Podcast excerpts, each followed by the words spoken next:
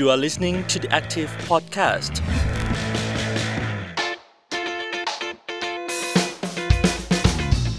สวัสดีทุกๆ คนที่ติดตาม The Active Podcast นะครับ กลับมาพบกับเพศสนิท Podcast ที่ไม่ใช่แค่ชวนเพื่อนมาจับเข่าเมาส์ แต่จะคุยเรื่องเพศ รวมถึงเรื่องความสัมพันธ์ให้สังคมเข้าใจความแตกต่างมากขึ้นนะครับ อยู่กับผมกันรุ่งโรธสมบุญเก่าครับ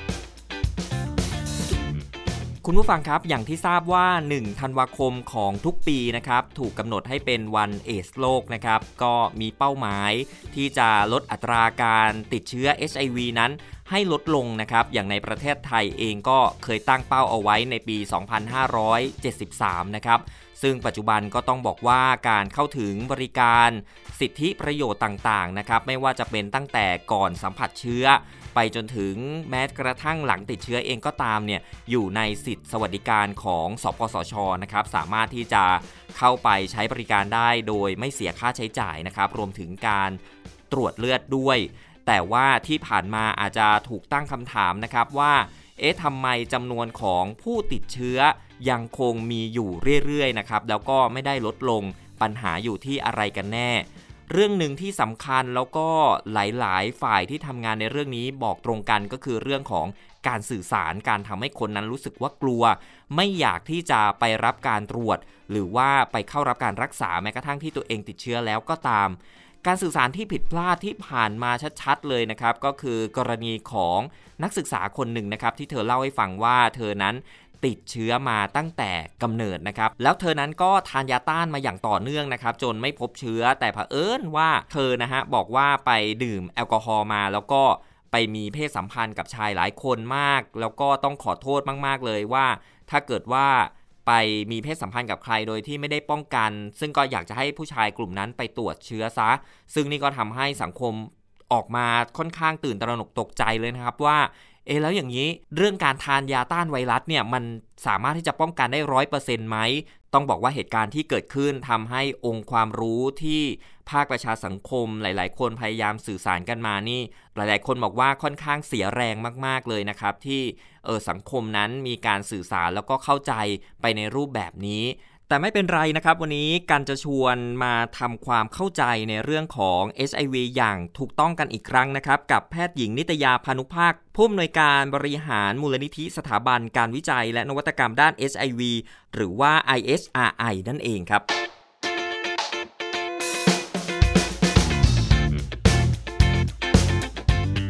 คุณหมอเห็นข่าวการสื่อสารที่ออกมาในช่วงที่ผ่านมานะครับคุณหมอ ถ้าพูดเหมือนคนที่มีความรักนี่เหมือนอกหักไหมฮะ การทำงานสื่อสารเรื่องนี้ในช่วงที่ผ่านมา ค่ะ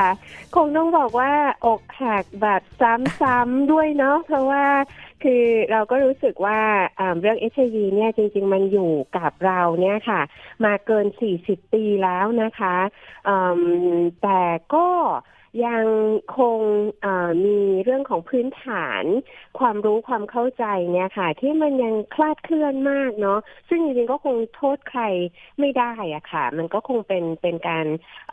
ต้องโทษทุก ๆ คนร่วมๆกัน เพราะว่าเราเองอะค่ะ ทุกคนอะเนาะมันก็เป็นคนที่มีบทบาททั้งนั้นนะคะในการที่ทำให้ความเข้าใจเรื่องเอชไอวีเนี่ย มันยังคงผิดเพี้ยน มันยังคงไปในทางที่น่ากลัวเป็นเรื่องของอการผผิดบาปการตีตราอะไรแบบนี้ค่ะมาเราที่นี่ที่นี้ที่พูดถึงก็คือหมายถึงว่าไม่ใช่เฉพาะ จะว่าโทษหมอ โทษพยาบาล โทษสังคม หรือว่าโทษผู้กำหนดนโยบายอะไรนะคะ แต่ว่าพวกเราทุกคนเนี่ยมีมีบทบาทในการหล่อเลี้ยงไอ้ความเข้าใจผิด ความเข้าใจคลาดเคลื่อนอการเข้าใจแบบที่มันไปในในทางแบบโชคชะตาผิดบาปอะไรแบบนี้ค่ะ ด้วยกันทั้งนั้นนะคะแล้วก็มันเป็นสิ่งที่เราต้องยอมรับว่ามันยากจริงๆเวลาที่มันมีความเข้าใจที่มันผิดแล้วมันเป็นความเข้าใจที่ที่ก่อให้เกิดความกลัวนะคะแล้วผ่านมา 40 ปีนาะต่อให้เราเอาความเข้าใจที่ถูกต้อง เอาองค์ความรู้ เอาข้อมูลทางวิทยาศาสตร์เนี่ยค่ะ มาหักล้างยังไงก็ตามเนี่ยไอ้การประทับตราที่ทำให้เราประทับใจอะค่ะ แบบที่มันผิดตั้งแต่ต้นเนี้ยมันแก้ยากมากนะคะ ซึ่งนี้เราเราคงจะต้องใช้เป็นบทเรียนในการที่เราทำงานกับประเด็นโรคอื่น ๆนะคะ ครับ ทีนี้ครับคุณหมอก่อนหน้านี้เราอาจจะเห็นว่าคนที่ พูดตรงๆก็คือเหมือนอยู่ในวงนอก ไม่ได้อยู่กับเชื้อหรือว่าไม่ได้มีพฤติกรรมเสี่ยงต้องไปรับยาอะไรเงี้ยเป็นเป็นเป็นคนพูดหรือเป็นคนที่เข้าใจในทางที่ผิด แต่ในลักษณะที่เกิดขึ้นกับน้องเยาวชน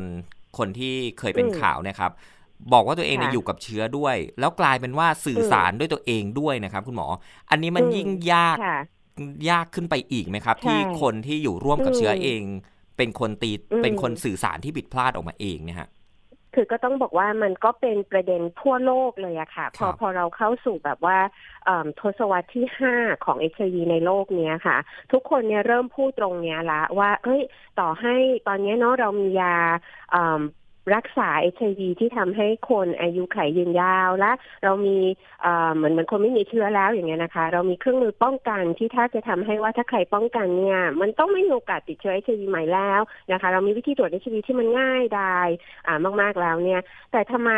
ปัญหาเอชไอวีดูเหมือนมันยังแบบไม่หายไป มันไม่โจ่งแจ้งแต่ในขณะเดียวกันเนี่ยมันก็เหมือนแทรกซึมอยู่จนกระทั่งเราเรามองไม่ออกเลยว่าเราจะยุติปัญหาเอชไอวีเนี่ยค่ะ กันได้ยังไงนะคะ อย่างที่มันเอาไม่ออกเนาะหลายคนเนี่ยตอนนี้ไปใช้คำว่าอ่า self stigma หรือว่าตีตราตนเองนะคะ ซึ่งซึ่งเราในฐานะคนทำงานเราต้องบอกว่านี่เป็นการใช้คำที่ไม่ถูกต้อง มันมันควรจะต้องหลีกหลีกเลี่ยงจากอันนี้ไปแล้วเพราะยิ่งคุณพูดแบบนี้แปลว่าคุณก็บอกว่าผู้ติดเชื้อเนี่ยไม่รู้จักเอาองค์ความรู้มาจัดการตัวเอง แล้วก็หลุดพ้นจากการตีตราตัวเอง ซึ่งไม่ใช่นะคะ มันไม่มีใครหรอกค่ะที่เขาจะตีตราตนเองตั้งแต่เกิดมาหรือตั้งแต่แบบเขาติดเชื้อมา มันมีแต่ว่าเขาเนี่ยค่ะ เอาไอ้การตีตราภายนอกเนี่ยค่ะ ที่มันเกิดจากสังคมเกิดจากบริบทต่างๆ เนี่ยค่ะ ซึมเข้าไปภายในตัวเองนะคะนั่นคือจริงภาษาอังกฤษเราก็จะใช้คำว่า internalized สติกมานะคะ คือเป็นเป็นการตีตราภายในนะคะ ที่มันเกิดขึ้นซึ่งมันเกิดไม่ได้เกิดเอง มันเกิดจากการที่เขาซึมซับสิ่งที่คนอื่นทำกระทำอะค่ะ หรือสิ่งที่เขาคาดหวังคนจะทำกับเขาเนี่ยค่ะ เข้าไปในตัวเองนะคะเพราะนี่คือพออันเนี้ยพอเราฟังข่าวใช่ไหมคะ เราก็จะรู้สึกเลยว่า อืมมันมีหลายคำพูดเลยที่นักศึกษาคนนี้ค่ะ สะท้อนออกมานะคะ ซึ่ง อ่านข่าวปุ๊บก็เห็นได้ชัดเลยว่าอ๋อก็เพราะอันเนี้ยใครบอกเขาไว้ ใครในที่นี้คือสังคมบอกเขาด้วย แล้วก็ระบบสาธารณสุขของเราเนี่ยค่ะ บอกเขาด้วยใช่ไหมคะ เพราะจากเนื้อข่าวนะคืออตัวเขาเองอมีเพศสัมพันธ์นะคะ กับคนอื่นนะคะกับคนอื่น โดยที่ไม่ได้บอกผลเลือดของตัวเองกับคนอื่น แล้วก็เชื่อโดยสนิทใจเลยว่าคนอื่นนั้นนะคะจะติดเชื้อจากเขาใช่ไหมคะ แล้วก็เลยทำให้เกิดการมาโทษตัวเองว่าตัวเองนี่แหละจะเป็นต้นเหตุของการที่จะทำให้คนอื่นนั้นนะคะติดเชื้อนะคะแล้วก็ยังบอกอีกด้วยว่า แล้วเขามีการกินแอลกอฮอล์เนาะก็เลยจะทำให้เขาเนี่ยไม่สามารถที่จะมีการกดเชื้อได้แล้วก็ก็เกิดเชื้อด้วยยา แล้วส่งผ่านเชื้อด้วยยาให้คนอื่นแบบนี้ค่ะ ซึ่งต่อตามท้ายก็คือบอกว่าแล้วก็จะไปบวชเนาะใช่ไหมคะ เพื่อที่จะล้างบาปอะไรตรงนี้ค่ะ มันก็เลยเห็นชัดเลยว่า เออ อันนี้มันไม่ใช่ความเข้าใจที่ถูกต้องแล้ว เพราะว่าถ้าคนคนหนึ่งกินยาต้านไวรัสอยู่แทบจะไม่ไม่ต้องมากังวลเลยกับการที่จะต้องบอกผลเลือดใครนะคะ เพราะว่าเชื้อเขาออกจากตัวเองไปให้คนอื่นไม่ได้ไม่ว่าจะด้วยทางไหนใช่ไหมคะแล้วมันไม่ใช่ความรับผิดชอบของเขาเลยในการที่ต้องบอกใครอะคะว่าตัวเองติดเชื้อในการที่จะมีเพศสัมพันธ์กับใครจริงๆมันเป็นความรับผิดชอบของทุกคนที่จะมีเพศสัมพันธ์เองนั่นแหละค่ะว่าจะมีกับใครก็ตามเราก็ต้องป้องกันตัวเองใช่ไหมคะแล้วก็เรื่องของการแบบกินยาเออกินแอลกอฮอล์แล้วทำให้เชื้อด้วยยาอะไรเงี้ยมันมันมันไม่มีใครบอกหรอกค่ะนอกจากนอกจากระบบสาธารณสุขนะคะที่เป็นการบอกแบบขู่อะค่ะบอกแบบว่าผิดเพี้ยนไปอะไรประมาณแบบนี้ค่ะ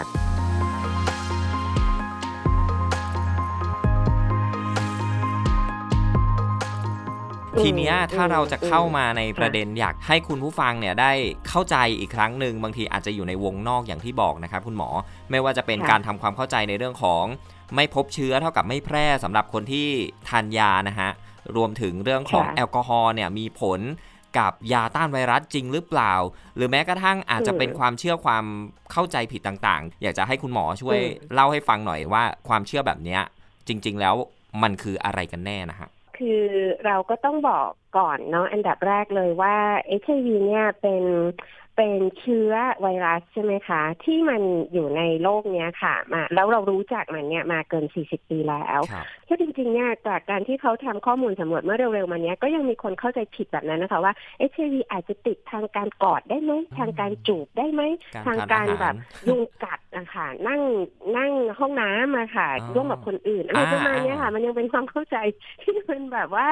มันโบราณมากอะนะคะ แล้วก็เราก็รู้อยู่แล้วว่าตอนเนี้ยมันก็ติดอยู่แค่ไอ้สามช่องทาง ซึ่งสามช่องทางนี้ก็คือ อันที่หนึ่งการมีเพศสัมพันธ์นะคะ อันที่สองก็คืออาการที่ติดจากอ่าคนที่ตั้งครรภ์นะคะไปสู่ทารกในครรภ์ใช่ไหมคะ แล้วก็อันที่สามก็คือการที่ติดจากเลือดนะคะมีเท่านี้นะคะ เพราะฉะนั้นเนี่ยสิ่งที่ซ่อนอยู่ในความคิดข้างหลังของเราอยู่ตลอดเวลานะว่าเจอคนติดเชื้อเราต้องกลัวไว้ก่อนนะคะแบบอย่าไปนั่งใกล้เขาอย่าครับทำงานร่วมกับเขาไม่ได้เรียนร่วมกับเขาไม่ได้เอิ่มใช้สิ่งของร่วมกันกับเขานั่งโต๊ะกินข้าวร่วมกันกับเขาแล้วมันจะติดเนี่ย มันไม่รู้มันมันมันมาจากไหน แล้วมันไม่หายไปสักทีนะคุณกันนะคะอันละนี้ครไหมฮะต้องบอกว่า เออเราเราเราเรา พลาดกันตรงไหนก็ไม่รู้นะคะ ที่ทำให้ไอ้องค์ความรู้ที่มันง่าย ๆ แบบเนี้ยค่ะ มันยังมันยังคงไม่หายไปนะคะ ก็ถ้าเราเทียบกับโควิดเนาะครับเราก็จะบอกว่าเออตอนแรกเรากลัวโควิดอ่าขนาดที่แบบว่าเอ่มอ่าถ้ามีไรเดอร์มาส่งของอะเราต้องพ่นสเปรย์แอลกอฮอล์อะไรใช่ไหมครับเอ่อแบบกับของทุกชิ้นของเราเพราะมันกลัวขนาดที่ที่ว่ามันจะฟุ้งกระจายอะไรเงี้ยค่ะ จะแกะของอะไรก็กลัวเชื้อฟุ้งอะไรเนี้ยอันนั้นก็เป็นองค์ความรู้ที่ที่ตอนนั้นเราเราไม่รู้จริง ๆ ใช่ไหมคะแล้วสื่อมันออกอกมาแบบนั้นเนาะคนก็พูดกันแบบนั้น แต่พอเรามีองค์ความรู้ตรงนี้ตอนนี้เราก็หายกลัวใช่ไหมมันก็มันก็หายไปแล้วนั่นจริง ๆ ความรู้มันมันแก้ความกลัวความเชื่อที่ผิดเนี่ยค่ะ ได้เนาะเพียงแต่เราอาจจะยัง สื่อสารตรงนี้กันไม่ไม่ไม่บ่อยพอไม่ชัดพอ หรือเราอาจจะลืมไปว่าคนรุ่นใหม่เขาอาจจะไม่ได้รับสื่ออที่เราเราสื่อสารกันมาแบบแบบเข้มข้นตอนช่วงแรกๆก็ได้หรือเปล่านะคะอันนี้อันนี้เป็นสิ่งที่สำคัญทีเนี้ยพอผ่านมาเนี่ยเราตอนนี้นะคะ เวลาที่เราพูดถึงเอชไเนี่ยเราบอกว่ามันเหมือนกับมันมันแยกเป็นสามยุคอะค่ะ คือถ้าใครเกิดเมื่อแบบ40ปีที่แล้วเนี่ยมันจะอยู่ในยุคของเอสเป็นแล้วตายนะคะ ตอนนั้นเราเราไม่พูดคำว่า HIV ด้วยอ่าซ้ำเลยเราเราพูพูดดว่าเอเอสสไปเลยทั้งทั้งๆที่จริงๆแล้ว HIV มันคือตัวเชื้อนะคะครับคนติดเชื้อไม่ได้ต้องเป็นเอสอ่าทุกคนใช่ไหมคะเอสมันก็คืออาการที่อ่ามันเกิดเมื่อ HIV ทำลายภูมิของเรา จนกระทั่งว่าอ่าภูมิเราไม่พอในการที่จะป้องกันตัวเองจากโรค อื่นๆ ก็เลยติดเชื้อแทรกซ้อนขึ้นมาแบบโถมกระหน่ำแล้วก็ทำให้เราป่วยหนักเนี่ยค่ะอ่าเป็นเอสแบบเนี้ยใช่ไหมแล้วเราก็มาสู่ช่วงเอสอ่ารักษาได้ใช่ไหมคะ ซึ่งเป็นช่วงที่เรามียาต้านไวรัสนะมีเรื่องของการตรวจเอชเนี่ยเข้าสู่ชุดสิทธิประโยชน์ใช่ไหมคะครับอ่าช่วงนั้นก็เป็นช่วงที่เราก็ยังเลือกอยู่ค่ะตอนนั้นเรายังเลือกว่าเออใครแบบป่วยมากเรารักษาก่อนประมาณอย่างเงี้ยนะคะ คนก็เริ่มแบบว่ารู้ละว่า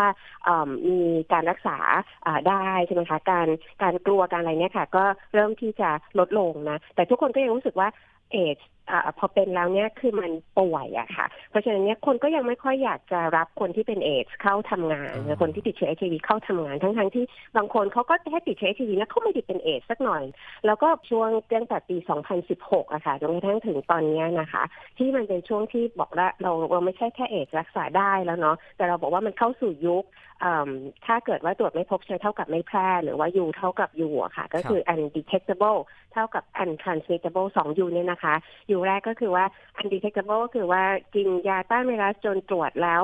ไม่พบเชื้อก็เท่ากับการที่คุณจะต้อง undetectable แล้วนะ un un untransmittable แล้วนะ ก็คือว่าคุณส่งเชื้อเนี่ยค่ะ transmit เชื้อเนี่ยให้ใครเนี่ยไม่ได้อีกเลยแบบนี้นะคะ โอกาสถ่ายทอดเชื้อคนอื่นเป็นศูนย์เลยประมาณนี้ ซึ่งมันแปลว่า ไอการที่เราจะยังคงจะต้องมีการตรวจเลือดตรวจหาเชื้อ HIV เนี่ยค่ะ ก่อนจะเข้าทำงานหรือว่าตรวจในระหว่างที่ทำงานไป เราก็ใช้สถานะการติดเชื้อเขาเนี่ยในการเลือกที่จะไม่รับเขาเข้าทำงานหรือว่าอ่อเอาเขาออกจากงานเนี่ยค่ะ มันเป็นเรื่องที่ล้าสมัยล้า เพราะว่าคนที่มีเชื้อ HIV เนี่ยจริงๆแล้วไม่ได้มีอะไรต่างไปจากคนที่ไม่มีเชื้อ HIV เลย ในแง่ของสมรรถภาพการทำงาน ในแง่ของการที่เขาจะส่งเชื้อให้ใครอ่าในที่ทำงานเพื่อไม่แต่มีเซ็กส์นะคะกับคนอื่นอ่าโดยที่เขาไม่ได้ใช้ถุงยางอนามัยมาเนี่ยเขายังส่งเชื้อคนอื่นไม่ได้เลยอะค่ะครับดังนั้นคือการจะไปติดเชื้อกันในที่ทำงานหรือในที่เรียนอะไรเงี้ยค่ะ มันก็เป็นไปไม่ได้ในขณะที่ถ้าพูดถึงการป้องกันเนี่ยค่ะ ตอนเนี้ยถ้าคุณอ่ำยังไม่ติดเชื้อ HIV แล้วคุณอ่ำอยากที่จะป้องกันตัวเองไม่ให้ติดเชื้อ HIV เนี่ยค่ะ คุณทำได้เกือบร้อยเปอร์เซ็นเลยนะคะ คุณจะใช้ถุงยางก็ได้ถุงยางอาจจะกันคุณอ่าไม่ให้ติดเชื้อ HIV ได้สักประมาณ70-90เปอร์เซ็นแต่ถ้าคุณกินยา PrEP นะคะ pre exposure prophylaxis เนี่ยคุณก็สามารถที่จะป้องกันตัวเองอะค่ะ ไม่ให้ติดเชื้อ HIV เนี่ยได้สักประมาณ 99.9เปอร์เซ็นต์นะคะแบบเนี้ยเนาะหรือถ้าสมมติคุณเลือกเนาะว่าเออคู่ของคุณเนี่ยเป็นผู้ติดเชื้อ ซึ่งเขากินยาต้านไวรัสจนยูเท่ากับยูแล้วเนี่ยค่ะ โอกาสที่คุณจะติดเชื้อ HIV เนี่ยคือเป็นศูนย์เปอร์เซ็นต์เลยแบบเนี้ยค่ะ แบบเนี้ยมันก็เลยทำให้เรารู้สึกว่าเออจริงๆเครื่องมือเครื่องไม้เครื่องมือเราพร้อม แล้วประเทศไทยเราเนี่ยไอ้ที่พูดมาทุกอย่างเนี่ยค่ะอยู่ในชุดสิทธิประโยชน์สำหรับคนไทยหมดเลยครับนะคะเพราะฉะนั้นเราไม่ควรมีคนติดเชื้อใหม่ละเราก็ไม่ควรมีคนเสียชีวิตนะคะ จากเอชวีละ แล้วก็คนติดเชื้อเอชวีก็ควรจะแบบทำงานเรียนอะไรเงี้ยค่ะ ได้เหมือนกับคนที่ไม่มีเชื้อแล้วนะครัคะบอันนี้คือภาพฝันนะคะต้องบอกนะนี่คือภาพฝันและคือข้อเท็จจริงนะครัคะบเราจะไปถึงจุดนั้นได้ยังไงมากกว่าครับค่ะ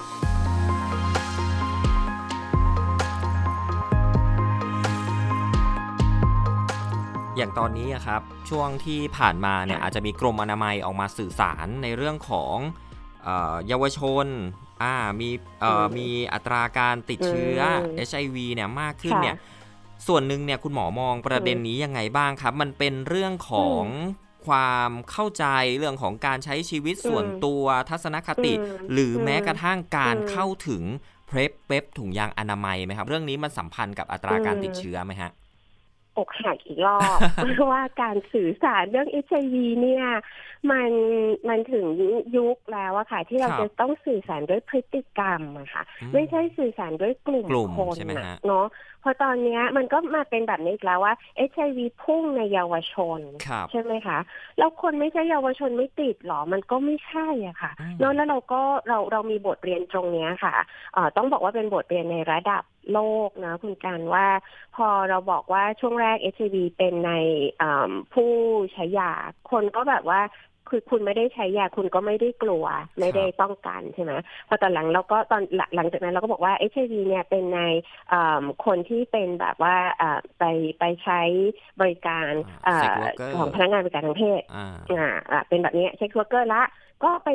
ทุ่มเทกับการที่ไปพูดกับคนกลุ่มนั้นครับอย่างเงี้ยค่ะ ก็กลายเป็นว่าแม่บ้านเนี่ยก็ไม่กลัวไม่ได้ไม่ได้ป้องกัน ไม่ได้ถูกอืมพูดถึงไม่ได้บอก ไม่ได้ฟังข่าวแล้วไม่ได้รู้สึกว่าตัวเองก็ต้องป้องกันใช่ไหมครับก็มาติดในแม่บ้านแล้วเสร็จก็มาติดในลูกมาติดในลูกเสร็จคราวนี้ก็มาเป็นติดในอ่ากลุ่มอ่าชายมีเพศสัมพันธ์กับชายอะไร ประมาณเนี้ยค่ะวนเวียนไปมาเหมือนเราไล่จับไม่มีวันสิ้นสุดนะคคะรับเออพอตอนเนี้ยเอิ่มทั่วโลกเราก็มาทำงานกับกลุ่มเขาเรียกว่ากลุ่มประชากรหลักใช่ไหมคะก็คือแอบใช้นิเทศสัมพันธ์กับชายสาวประเภทสองพนักงานบริการผู้ใช้สารเสพติดอะไรแบบเนี้ยปรากฏว่าผู้หญิงเนี่ยในหลาย ๆ เมืองเลยเมืองใหญ่ ๆ ที่ว่าทำงานด้านเอชวีเกือบจะประสบความสำเร็จแล้วเนี่ยก็เห็นการติดเชื้อในผู้หญิงเพิ่มขึ้นอืมแบบเนี้ยค่ะเพราะฉะนั้นเราเราไม่มีวันจบอะค่ะ ถ้าครับเรามาพูดว่าเยาวชนอ่าคราวนี้จะไปหวานตรวจเอชไอวีในโรงเรียนในนู่นอ่านี่นี่นั่นอะมันไม่จบไม่สิ้นนะคะเพราะฉะนั้นเราก็ต้องบอกว่าเราก็รู้นี่เอชไอวีติดสามทาง เพราะฉะนั้นใครที่มีพฤติกรรมที่มีโอกาสที่จะติดจากเซ็กส์ติดจากการที่รับเชื้อจากเอ่อเอ่อการตั้งครรภ์หรือติดจากการที่สัมผัสเลือดอะค่ะไม่ว่าด้วยกรณีอะไรก็ตามเนี่ยคุณต้องนึกเสมอว่าเฮ้ยฉันมีโอกาสติดเชื้อเอชไอวีนะครับถึงเวลาก็ตรวจอย่างเงี้ยค่ะมันง่ายมากอืมนะครัคะบเพราะฉะนั้นพอเรามาพูดถึงเรื่องของเยาวชนก็โอเค คนก็ไปไปมุ่งของเยาวชนแบบเนี้ยในนี้อันนี้ประเด็นที่หนึ่งเนาะแต่ว่าโอเคใช่ค่ะว่าไม่ว่าคุณจะเป็นใครก็ตามที่ถ้าสมมติคุณเอ่อรู้ว่าคุณมีโอกาสจะติดเชื้อเอชวีจากสามช่องทางนั้นนะคะทางใดทางหนึ่งปุ๊บเนี่ยแล้วคุณอยากจัดการตัวเอง ประเทศไทยมีระบบบริการที่พร้อมจะให้คนจัดการตัวเองได้ เราบอกว่าตรวจเอชวีก็ฟรี ใช่ไหมคะอืมเอ่อกินยาต้านไวรัสก็ฟรี รับยาเพล็บรับยาเป๊ปเป๊ปนะคะรับถุงยางอนามัย ก็ครับฟรีแบบเนี้ยค่ะ แต่มันจริงหรือยังนะคะ คือคนเนี่ยรู้ใช่ไหมว่าจะจะไปรับบริการเหล่านี้ค่ะ ที่ไหน แต่ว่าช่องทางอะค่ะที่มันยังดูเหมือนเป็นอุปสรรค อุปสรรคในที่นี้ค่ะ มันก็มาจากแบบหลักๆเลยนะคะ เอาถ้าพูดกันแบบตรงๆ ง่าย ๆ เลย ก็เพราะว่าเวลาเราพูดถึง HIV เรายังนึกถึงเรื่องของเซ็กส์ใช่ไหมคะ เรายังนึกถึงว่าคนที่จะต้องแบบมามาห่วงตัวเองเรื่องของ HIV เนี่ยเป็นเพราะว่าเขาอะชอบที่จะมีเซ็กส์ แล้วก็มักจะเป็นเซ็กซ์ที่มีความรื่นรมอะค่ะด้วยหรือว่า sexual pleasure อะค่ะด้วย ก็แปลว่าเขาอาจจะใช้ถุงยางบ้างไม่ใช้ถุงยางบ้าง คนกลุ่มเนี้ยก็คือคนที่จะต้องมาตระหนักแล้วว่าตัวเองอาจจะมีความเสี่ยงเนาะก็เลยอยากที่จะมาเข้าสู่บริการ เพราะฉะนั้นเนี่ยค่ะ พอ mindset ของของคนเราเป็นแบบเนี้ยมันก็จะทำให้ทั้งคนจัดบริการนะคะ ก็จะรู้สึกว่าเออคนที่เดินเข้ามาหาเราอยากจะมาตรวจเอชวีอยากจะมารับยาเพรสเป๊ปเนี่ยค่ะเราอะถ้าถ้าเราเป็นคนซึ่งเรามีทัศนคติที่ไม่ดีต่อเซ็กซ์หรือว่าเซ็กซ์ที่รื่นรมอะค่ะ เราก็จะตั้งป้อมไว้ละระดับหนึ่ง เราจะมีการตีตราเนียนๆระดับหนึ่ง เราจะมีการเลือกปฏิบัติระดับหนึ่งในคำพูดคำจา ภาษาท่าทางจุดจัดบริการของเราเนี่ยค่ะ อยู่ อันนี้คือในฝั่งผู้ผู้จัดบริการเนาะแต่ถ้าในฝั่งผู้ที่จะมาใช้บริการเนี่ยค่ะเขาก็คาดหวังได้ในระดับหนึ่งอะค่ะหรือแม้แต่ว่าเขาอาจจะตีตราพฤติกรรมพฤติกรรมของตัวเองนะคะจะด้วยซ้ำว่า เออ เราไม่น่ามีเซ็กซ์เลย เราไม่น่ามีเซ็กซ์แบบที่รื่นรมเลย เนี่ยเราก็แบบจะไปรับบริการก็ต้องแบบอายไว้ก่อนมีความกังวลเอาไว้ก่อนว่าจะถูกสายตามองยังไง อืมใช่อะค่ะซึ่งมันก็เลยพัวพันกันหมดนะคะ ว่าว่ามันไม่มีความสบายใจอะในการจะให้บริการหรือในการที่จะไปใช้อ่าบริการนะคะ ซึ่งนี้ยังไม่รวมไปถึงไอ้ยาที่มันเดี๋ยวขาด เดี๋ยวมีอะไรอย่างเงี้ยอีกใช่ไหมคะ แล้วก็แล้วก็เรื่องของอจุดบริการที่เขาสบายใจที่จะไปรับบริการอย่างอย่างเช่นที่องค์กรของภาคประชาสังคมนะคะ ซึ่งซึ่งคนให้บริการแบบยินดีมากแบบ อ้าแขนรอรับให้มาตรวจเอชไอวีให้มาใช้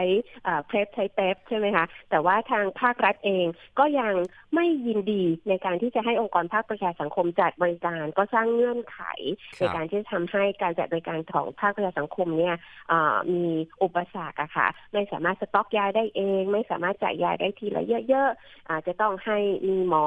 อเป็นคนสั่งให้จากภาครัฐอะไรแบบนี้ค่ะ ครับ เพราะว่าเคยไปคุยกับ ผู้ใช้บริการคนหนึ่งเนี่ยช่วงที่ถ้าจำได้ย้อนกลับไปพฤศจิกายนปีที่แล้วนะฮะที่เหมือนลักษณะจะถอด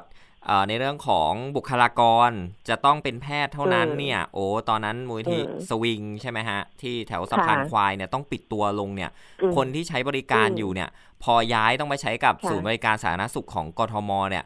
เขาบอกเลยนะฮะคุณหมอว่าภาพ การไปขอบริการขอใช้บริการเนี่ยมันค่อนข้างต่างกันอย่างชัดเจน ไม่ว่าจะเป็นเรื่องของเวลาราชการใช่ไหมฮะ ที่จะต้องไป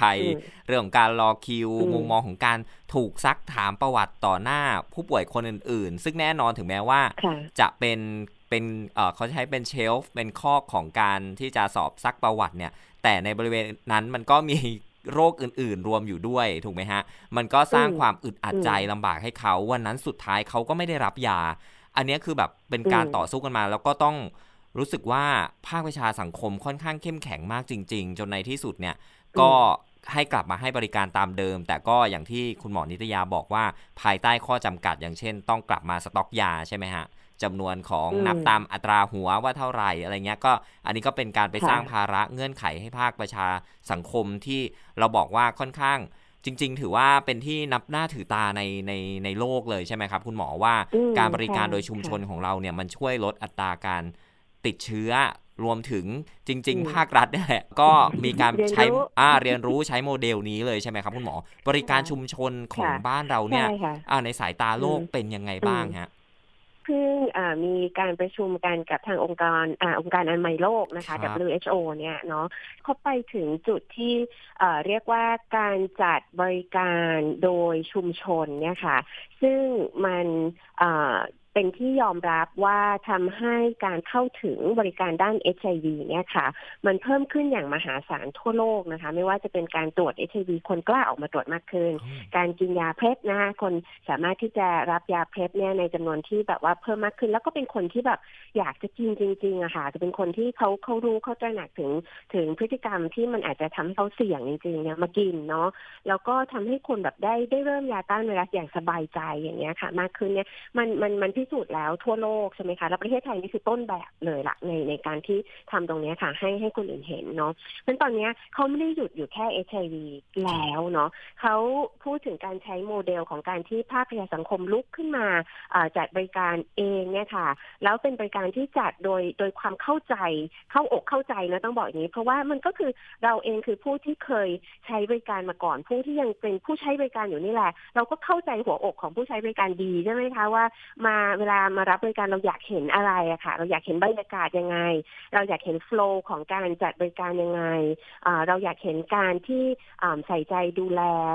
เปิดโอกาสที่เราเลือกอะค่ะ ว่าบริการอะไรที่เราอยากใช้ไม่ไม่ใช่การสั่งการสอนการบังคับการขู่แบบนี้เนี่ยค่ะ เราเข้าใจอย่างดีแล้วก็จัดบริการที่มันมันมันมันถูกใจคนใช้บริการได้เองจริง ๆ แล้วก็มีคุณภาพด้วยใช่ไหมคะ มี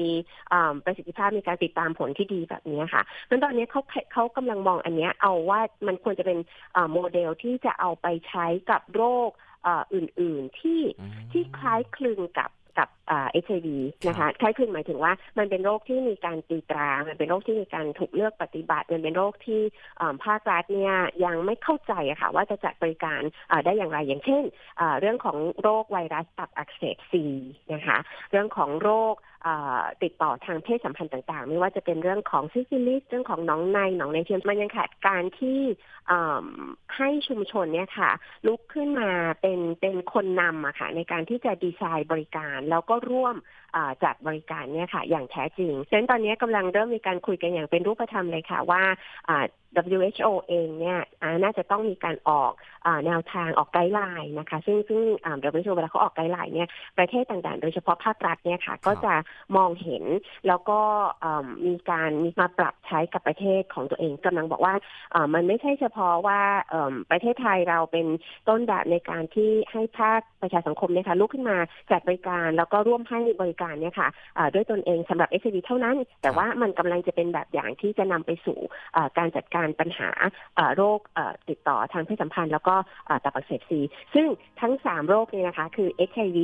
แล้วก็ตับอักเสบนะคะแล้วก็โรคติดต่อทางเพศสัมพันธ์เนี่ยทั่วโลกมีเป้าหมายร่วมกันในการที่จะยุติมันให้ได้เนี่ยค่ะในปี 2030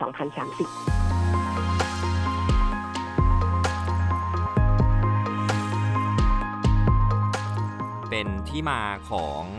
ทีมวันเอสโลกในปีนี้ด้วยไหมครับ คุณหมอที่บอกว่า less community lead อ่า อันเนี้ยในยะสำคัญของทีมนี้เนี่ยครับ มันมีความสำคัญยังไง จริง ๆ มันต่อโลกใบนี้เลยนะฮะ ในเรื่องนี้ฮะ อืมแต่ละประเทศเนาะแล้วก็แต่ละบริบทของการจัดบริการทั่วโลกเนี้ยค่ะ มันก็เรียนรู้มาพร้อม ๆ กันนี่แหละค่ะว่าอะไรก็ตามที่เราเเรียกว่าจำกัด ทางเลือกของคนเนี่ยนะคะ มันไม่เคยเป็นวิธีที่ประสบความสำเร็จในเชิงของสาธารณสุขอะค่ะ ในการที่จะทำให้คนเนี่ยเข้าสู่บริการได้ เพราะฉะนั้นเนี่ยเอชวีเนี่ยค่ะ เวลาที่เริ่มต้นมันก็เริ่มต้นเหมือนทุกโรคอะค่ะ เวลาเราเราเราพูดว่าเราอยากจะจัดการปัญหาประเด็นสุขภาพนี้จัดการโรคนี้เนี่ยค่ะ มันก็เหมือนเป็นอัตโนมัติในความคิดของพวกเราเนาะที่ที่ที่เราโตมาในสังคมแบบนี้เนาะว่า โอเค มันเป็นเรื่องของภาครัฐ มันเป็นเรื่องของโรงพยาบาลนะคะ มันเป็นเรื่องของหมอ มันเป็นเรื่องของพยาบาลนะคะ ที่เขาจะต้องจัดไอ้นี้ให้เรานะ นะคะมันมันมันอยู่ในอยู่ในกรอบความคิดเนี้ยค่ะมาโดยตลอดเพราะฉะนั้นเรื่องเอชก็ก็ไม่ต่างกันเลยค่ะ มันก็กลายเป็นว่าเออจะตรวจเอชเนาะะจะรับบริการอะไรจะฟังนะคะว่าข้อมูลข้อเท็จจริงคืออะไรเนี่ยต้องรอฟังจากภาครัฐ ต้องรอฟังจากหมอต้องรอฟังจากพยาบาลนะคะ แต่สิ่งที่เราเรียนรู้ก็คือว่าต่อให้ตรงหมอตรงพยาบาลตรงหน่วยบริการภาครัฐตรงนโยบายเนี่ยค่ะ มันพร้อมแค่ไหนก็ตามเนี่ย มันก็ยังทำให้มันมีคนกลุ่มไม่น้อยเลยเนี่ยนะคะ ที่ยังไม่สามารถที่จะเข้าสู่ไอ้องค์ความรู้เหล่านั้น หรือว่าบริการเหล่านั้นได้ เพราะว่าเขาไม่ต้องการจะเข้าถึงไม่อยากที่จะเข้าถึงเขากลัวที่จะเข้าถึง ซึ่งเนี่ยเป็นเรื่องของการตีตราการเลือกปฏิบัติเนาะหรือในขณะกันเขาไม่ trust ไม่ trust ภาครัฐ ไม่ trust บุคลากรทางการแพทย์ หรือระบบสาธารณสุขเนี่ยค่ะ ว่าจะเข้าใจเขานะคะ ว่าจะ บอกความจริงกับเขา เพราะว่าเขารู้สึกว่าดีแต่ขู่เขา ดีแต่สั่งสอนเขา แล้วก็ดีแต่ สั่งนะคะให้ทำแบบนี้ให้กินยาแบบนี้นะคะ ให้รักษาแบบนี้ให้ให้ถึงยาหน่อยแบบนี้ ให้ไม่มีเพศสัมพันธ์นะคะ แบบนี้ค่ะ มันเป็นมันเป็นรูปแบบการจัดบริการแบบที่มันเป็นพัฒนาลิซึมนะคือเหมือนพ่อปกครองลูกนะคะ มันก็เลยทำให้คนเรียนรู้ว่า พอมันเป็นแบบนั้นเนี่ยมันลิมิตช้อยส์ของคนเนี่ยค่ะ คนก็จะเลือกที่ไม่ใช้ choice นี้ถ้ามันมี choice เดียวนะคะเพราะฉะนั้นมันก็เลยถึงจุดที่ว่าทุกคนเนี่ยรู้ว่ามันต้องเปิด choice ให้มากที่สุด เรากำลังให้องค์กรภาคสังคมให้ชุมชนเนี่ยค่ะลุกขึ้นมาจัดบริการเป็นอีก choice หนึ่งอของการของการที่จะทำให้คนสามารถเลือกได้ค่ะ ว่าเขาจะเข้ารับบริการด้านเอชไอวีเนี่ยค่ะ ที่ไหนนะคะแปลว่ามันยังมี choice อื่นอีกใช่ไหมใช่นะคะ อย่างเช่นร้านขายยาก็เป็นอีก choice หนึ่งใช่ไหมคะ การจัดบริการที่บางทีแล้ว เป็นการจัดบริการโดยโดยพยาบาลนะคะไม่ไม่มีหมอแบบนี้ค่ะ อันนี้ก็เป็นอีก choice หนึ่งมันคือคือยิ่งมี choice มากเท่าไหร่ มันก็จะทำให้เราเนี่ยเข้าถึงคนที่เขาไม่ชอบ choice อื่นนะคะ การจัดบริการที่คนสามารถใช้บริการด้วยตัวเองแบบ self testing ใช่ไหมคะ แบบนี้ก็เป็นอีก choice หนึ่งทีเนี้ยปีเนี้ยวันเอสโลกเราก็ใช้ทีมนี้ใช่ไหมคะ Let Community Lead เนี่ยนะคะมาเนี่ยเพราะว่าเราอยากที่จะเน้นเรื่องของของเรื่องของอการที่การจัดบริการโดยชุมชนเนี่ยค่ะเป็นให้มันเป็นที่ยอมรับ ให้มันเป็นเรื่องที่ถูกกฎหมาย ให้มันเป็นเรื่องที่ถูกต้องสอดคล้องกับนโยบาย เพื่อให้บริการตรงนี้ค่ะ มันสามารถจัดได้อย่างกว้างขวาง แล้วก็ทำให้ทั้งคนจัดบริการกับคนใช้บริการเนี่ยค่ะ รู้สึกว่าไม่ต้องหลบหลบซ่อนๆเนาะไม่ใช่เป็นเรื่องที่อ่าเป็นเรียกว่าเป็นเป็นเป็นบริการใต้ดินนะคะแต่มันควรที่จะถูกยกขึ้นมาเป็นช้อยส์ที่มันเท่าเทียมกันกับช้อยส์ของบริการทางภาครัฐหรือบริการโดยบุคคลทางสาธารณสุขประมาณนี้นะคะ เรายังต้องมีการต่อสู้อย่างเข้มแข็งอยู่นะคะ ในการที่จะเรียกร้องเนาะให้ให้ภาครัฐ แล้วก็บุคคลทางสาธารณสุขเนี่ยค่ะเข้าใจจริง ๆนะคะ ว่าทำไมมันถึงต้องมีการจัดบริการโดยชุมชนแล้วก็ยอมรับจริง ๆ มันจะต้องมีการเอื้อนะคะ ให้ให้ระบบที่ที่เป็นการจัดบริการโดยชุมชนเนี่ยค่ะ มันสามารถทำได้อย่างยั่งยืนทำได้อย่างมีคุณภาพแบบนี้ค่ะ แล้วก็แล้วก็เป็นเป็นบริการที่คู่ขนาน แล้วก็เชื่อมซึ่งกันและกันนะคะหมายถึงบริการภาคชุมชนกับภาครัฐเนี่ยค่ะ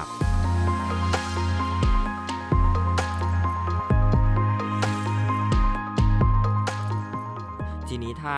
ย้อนมาดูเส้นทางของเป้าหมายที่เราจะยุติปัญหาเอสในประเทศไทยนะครับ จากเดิมที่เราวางไว้ในปี 2573 นะครับคุณหมอเป้าหมายเรายังเหมือนเดิมไหมครับ ทั่วโลกเรายังคงมีเป้าเดิมนะคะ เรายังคงมีเป้าเดิม ซึ่งถ้าถามตัวเองนะ คุณการถ้าถามตัวเองเนี่ยค่ะ ก็คือว่าจริง ๆ เครื่องมือเรามีอยู่พร้อมนะคะ ไม่ว่าจะเป็นเรื่องของการตรวจ HIV และยิ่งตอนนี้เราแบบมี self testing ได้แล้วด้วยเนี่ยนะเรามียาต้านไวรัสซึ่งกินง่ายมากแค่วันละเม็ดเดียว แล้วก็ผลข้างเคียงแทบไม่มีเลยเนี่ยค่ะอ๋อซึ่งกินแล้วก็จะทำให้คน U เท่ากับ U เนาะเรามียา PrEP เรามียา PEP เรามีถุงยางอนามัยใช่ไหมคะ เรามีเข็มอุปกรณ์การฉีดให้คนป้องกันตัวเองเนี่ยค่ะ ได้เนี่ย ถ้าเราสามารถใช้เครื่องมือทุกอย่างที่เรามีในวันนี้ตอนนี้นะคะ วินาทีนี้เลยนะคะ แล้วก็ทำให้คนรู้ ขึ้นมาพร้อมกันเท่า ๆกันเลย ในตอนนี้วินาทีนี้เลยนะคะ รู้ว่ามีเครื่องมือเหล่านี้เราก็จะยุติเอสได้ภายในแบบหกเดือนเนี้ยเลยด้วยซ้ำถูกไหมนะคะ ทีเนี้ยที่เรายังต้องขยายมันไปถึง 2,573 นั้นนะคะ ก็เพราะว่าเรารู้สึกว่าโอ้เครื่องมือมีแต่กว่าจะทำให้คนรู้ และจะทำให้คนสบายใจที่จะมาใช้เครื่องมือเหล่านี้เนี่ยเราต้องใช้เวลานะคะ มันคือถ้าถามว่ามันยังเหลือเวลาอีกประมาณนี้ค่ะเจ็ดปีหลังจากนี้ในการจะไปถึงจุดตรงนั้นเนี่ยเราเราสามารถทำได้ไหมเนี่ยตัวเองก็ยังเชื่อว่าทำได้นะคะ แต่มันต้องมันต้องอาศัยความร่วมมือความเข้าใจอะค่ะ ต้องต้องต้องบอกอันแรกก่อนความเข้าใจ ความเข้าใจความยอมรับ แล้วก็ในยุคซึ่งเรามีคนรุ่นใหม่เนาะเพิ่มมากขึ้นแบบนี้ค่ะ ตัวเองมีความหวังจริง ๆ เพราะว่าเรื่องการตีตราการเลือกปฏิบัติเนี่ย มันมันมันรากฐานมันเกิดจาก การที่คนไม่เคารพกันนะเนาะแต่ว่าเห็นคนรุ่นใหม่ ๆ ในยุคนี้ซึ่งมีสัดส่วนที่มากขึ้น ที่ที่เคารพความแตกต่างหลากหลายจริงๆนะคะเราเราเรารู้สึกว่าอันนั้นมันเป็นพื้นฐานเลยของของคนที่มันจะกลายเป็นหมอ คนที่มันจะกลายเป็นภาครัฐที่เราพูดถึงเนี่ยเนาะแล้วก็กลายเป็นสื่อกลายเป็นคนในสังคมอะค่ะ ที่เราไม่ได้ต้องมานั่งอธิบายด้วยเหตุด้วยผลว่าทำไมเราต้องไม่รังเกียจเขาเพราะองค์ความรู้มันเป็นอย่างนี้ มันไม่ใช่อะต่อไปมันคงจะเป็นว่า เราไม่ต้องมารังเกียจกีดกันอะไรเขาเพราะเขาก็เป็นคนใช่ไหมเราก็เคารพความเป็นคนของเขาอะแค่นั้นนะคะเราก็เลยคิดว่าอันนั้นมันคงจะเป็นอีกอีกแนวหนึ่งเนาะไปในอนาคตที่ว่าไม่ใช่ไม่ใช่ต้องเคารพเพราะมีเงื่อนไขว่าเออเขาไม่เขาไม่แพร่เชื้อแล้วเราถึงโอเคกับเขาเลยแบบนี้ค่ะเออเราก็มีความหวังในแบบนั้นด้วยค่ะที่เรากำลังคุยกันวันนี้นะฮะก็ถือว่าเป็นอีกหนึ่งครั้งก็แล้วกันที่ เราพยายามจะสื่อสารข้อมูลในเรื่องของ HIV ให้ถูกต้องมากที่สุดนะครับ เพื่อที่จะลดในเรื่องของการตีตรานะครับ แล้วก็ไม่ว่าจะเกิดกับทั้งผู้ให้บริการเอง หรือแม้กระทั่งตัวของผู้ที่รับบริการเองให้เข้าใจเรื่องนี้มากขึ้นนะครับ เพื่อที่จะทำให้การจัดการหรือว่าการ บริการด้าน HIV รวมถึงบริการอื่น ๆ ที่คุณหมอบอกว่าในอนาคตกำลังจะเกิดขึ้นโดยการทำงานโดยชุมชนเนี่ยที่เราระบุว่าอาจจะเป็นโรคที่เซนซิทีฟเหลือเกินที่จะพูดถึงในยุคนี้เนี่ยให้มันมีคุณภาพมากขึ้น แล้วก็ทุกคนมีโอกาสในการเข้าถึงเท่า ๆกัน เพื่อที่จะทำให้ในเรื่องของระบบบริการสาธารณสุขนั้นนะครับ ไม่มีใครที่ถูกทิ้งไว้ข้างหลัง หรือว่าขจัดคำว่ากลุ่มเปราะบางนี้ ออกไปนะครับสำหรับวันนี้ต้องขอขอบคุณคุณหมอนิตยามาก ๆ เลยนะครับ ที่มาให้ความรู้ซ้ำแล้วซ้ำอีกนะครับ แต่ว่าก็ยังคงจะสื่อสารเรื่องนี้ต่อไปอย่างที่คุณหมอบอกจนกว่าที่ตัวของผู้รับบริการผู้ให้บริการสื่อมวลชนต่างๆ ก็ตาม และที่สำคัญก็คือหน่วยงานภาครัฐเองเข้าใจเหมือนๆกันนะครับ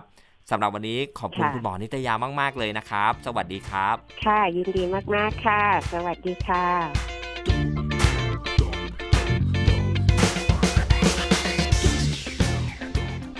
ทั้งหมดทั้งมวลที่เพศสนิทในวันนี้พยายามสื่อสารกับคุณผู้ฟังนะครับ ก็คือเรื่องของการมองเพศสัมพันธ์นั้น ให้เป็นเรื่องปกตินะครับ รวมถึง การป้องกันก็ต้องทำให้เป็นเรื่องปกติด้วยเช่นกันนะครับ เพราะว่าเรื่องของเพศสัมพันธ์เนี่ยถือว่าเป็นเรื่องปกติมาก ๆ เลย บางงานวิจัยเนี่ยออกมาบอกเลยนะครับว่าช่วยลดความเครียดเสริมสร้างคุณภาพชีวิตด้วย ไปจนถึงอาจลดความเสี่ยงการเกิดโรคต่างๆ ด้วยนะครับ แต่ที่สำคัญก็คือ มีอย่างไรให้ปลอดภัยด้วยนะครับและทุกวันนี้ก็มีวิธีป้องกันหลายอย่างตามที่ได้พูดคุยกับคุณหมอมาช่วงตั้งแต่ต้นรายการเลยนะครับ แต่ถึงเวลาที่พบเชื้อขึ้นมาแล้วนะครับ ก็อยากให้คุณผู้ฟังรู้เอาไว้เลยนะครับ ว่ายังมีวิธีดูแลแล้วก็รักษาสุขภาพของเราด้วยเหมือนกัน และที่สำคัญที่รายการชวนคุยในวันนี้ก็เพื่อที่จะทำความเข้าใจ แล้วก็สื่อสารเรื่องของ HIV แบบไม่ตีตรานั่นเองครับ ขอบคุณทุกๆ คนที่ติดตามเพศสนิทพอดแคสต์ที่ไม่ใช่แค่ชวนเพื่อนมาจับเข่าเมาส์แต่จะคุยเรื่องเพศและความสัมพันธ์ให้สังคมเข้าใจความแตกต่างกันมากขึ้น ในอีพีหน้านั้นจะเป็นประเด็นอะไรกลับมาติดตามทางเว็บไซต์และ YouTube ของ The Active นะครับ วันนี้การลาไปเลยครับ สวัสดีครับ You are listening to the Active Podcast